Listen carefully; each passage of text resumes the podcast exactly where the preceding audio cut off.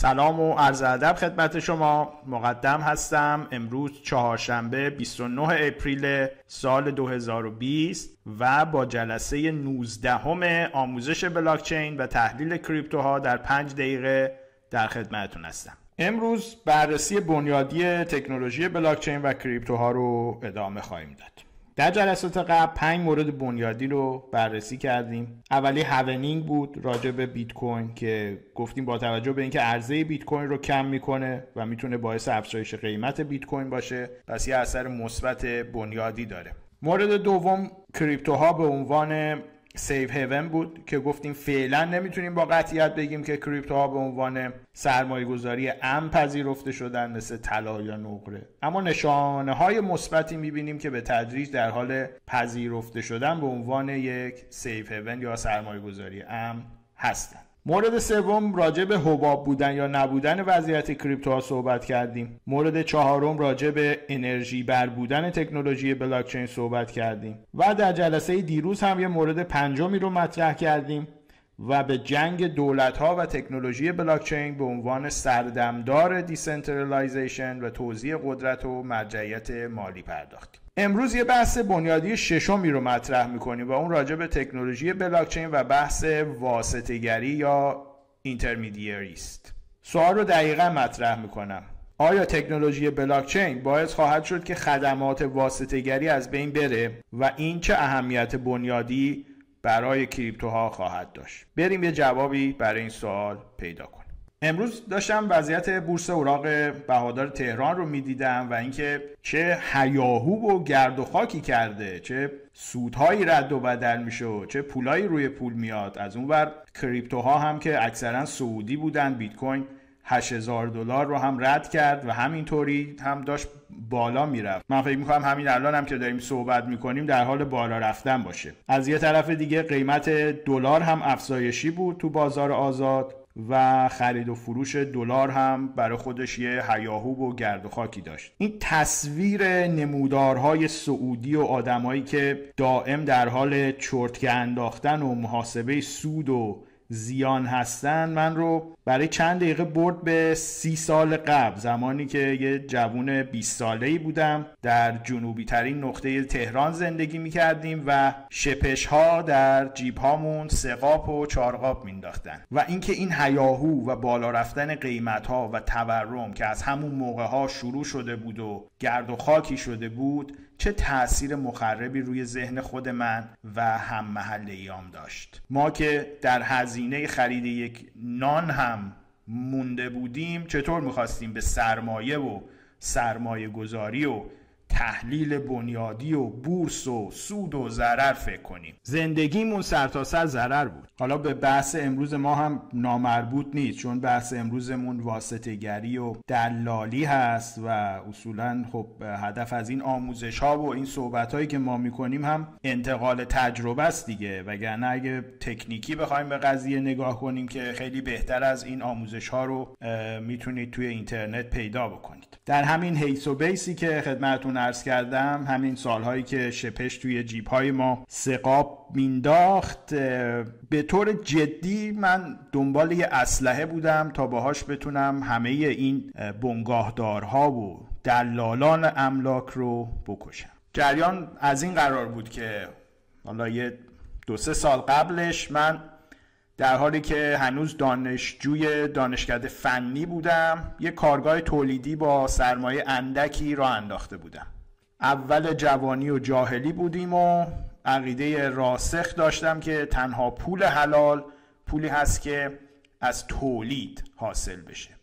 هیچ گونه درآمد دیگری رو حلال نمی‌دونستم. این تفکرم بود و حدوداً 20 سال داشتم شهره به راستگویی بودم و تا اون زمان حتی شما بگو یک نماز شب قضا رفته هم نداشتم. حالا نمازهای یومیه که جای خود اما خب اون کاری که ما شروع کردیم بدون سرمایه امکان پیشرفت نداشت. بنابراین اونقدر توی گوش مادرم خوندم تا با فروش تنها ارسیه پدریمون که یه خانه فکستنی در جنوبی ترین نقطه تهران بود موافقت کرد. آقا چشمتون روز بد نبینه. ما خونه رو به کار تولید زدیم و در سیل تورم اون سالهای 73 و 74 در مدت کمی ورشکست شدم.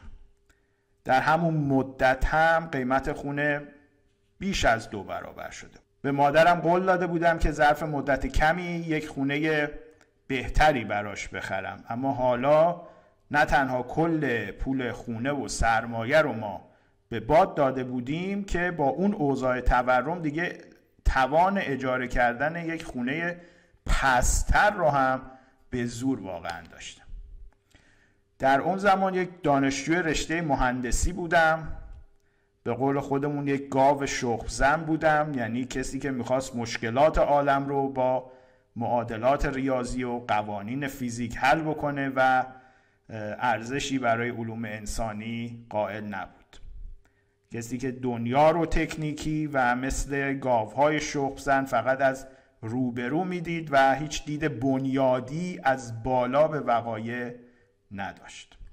با همین دیده گاو شخم زنی هم کل مشکلات تورم جامعه رو من از چشم دلال ها می دیدم و چون بزرگترین ضربه رو از تورم مسکن خورده بودم دلالان مسکن رو بزرگترین دشمن خود و جامعه فرض می کردم یعنی واقعا دنبال یه اسلحه بودم که بنگاهداران املاک رو بکشم. البته ازشون عذرخواهی می‌کنم. خب به هر حال جوونی بود و جاهلی. متاسفانه در این زمان دیگه چندان شهره به راستگویی نبودم بلکه برعکس داشتم شهره به دروغگویی می شدم نمازهای یومیمون در حال پاک شدن از برنامه روزانه بود. نماز شب که جای خود. وقتی شما یک بازنده تورم هستید خب همه چیز به ضرر و زیان شما رقم می‌خوره.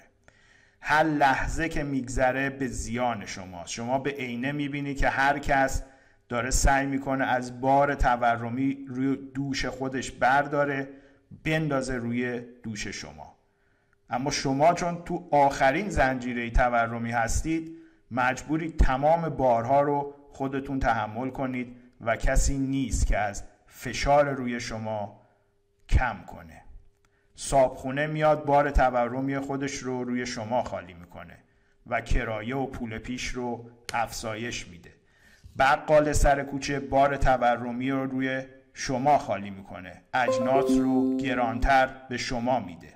نانوا راننده تاکسی و غیره و غیره همشون بار تورمی رو میان روی دوش شما خالی می‌کنن. چون شما اون آخرین زنجیره تورمی هستید. یعنی ندارترین افراد. بدون کار بدون سرمایه بدون دانش بدون پشتوانه.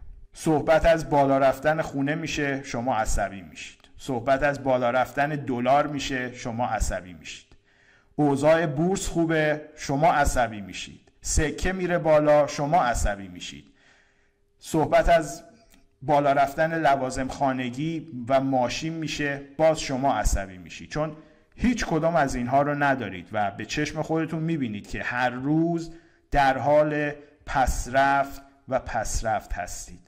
اندک درصدی که روی قیمت ها میره مثل اینه که یه تیکه از گوشت شما رو می‌کنه. بعد جالبیش اینه که همه جا هم صحبت از پول و بورس و دلار و خونه است و اینها شما رو آزار میده. چون هیچ کدوم رو ندارید. هر لحظه در حال عقبگرد بیشتری تو زندگی هستید. از همه کس عقب میافتید. یعنی این حس رو دارید که از همه عقب افتادید. این حس رو دارید که همه سرتون کلا گذاشتن. همه دارن از شما دزدی می‌کنن. به تدریج گوشگیر میشید پرخاشگر میشید عصبی میشید. به این میپرید به اون میپرید. به جای مجالس شادی به مجالس اعضا تمایل پیدا می‌کنید. مکانهای دوست داشتنی شما میشه بهش زهرا و هیئتهای مذهبی. اما اینها هم هیچ کدوم اون مشکل شما رو حل نمی‌کنه. خب تو این حالت طبیعی هست که دشمن دلالان و مردم دلال صفت میشید. هر کسی که یه جوری حالا پول داره احساس می‌کنید که دزده و احساس می‌کنید که حق شما رو خورده. چون تو اولین نگاه اینها هستن که اون تورم رو ایجاد کردن. اینها هستن که آتیش زدن به زندگی شما. اما شما اشتباه می‌کنید. مسبب تورم و گرانی دلال ها نیستن. اینها معلولان تورم هستند نه علل آن. منتها رسیدن به همین دید بنیادی که مسبب تمام اینها خب نه دلالان و مردم عادی بلکه اون سیستم هست که شما درش قرار گرفتید. من خودم شخصا برام بیش از 15 سال طول کشید تا به این نتیجه برسم. اون هم در زمانی که به تدریج از علوم مهندسی کم کم شیفت کردم به علوم انسانی و اقتصاد. اگر در خلال کل این انتقال تجربه ها و آموزش هایی که در این سری ویدیوها خواهیم داد من بتونم این راه 15 20 ساله رو لاقل برای چهار نفر کوتاهتر کنم باید بگم که به هدف خودم رسیدم. خب برگردیم سراغ بحث دلالی و دلال ها البته آقایون و خانوم های دلال و واسطگر خیالتون راحت قصد, قصد کشتن کسی رو نداریم.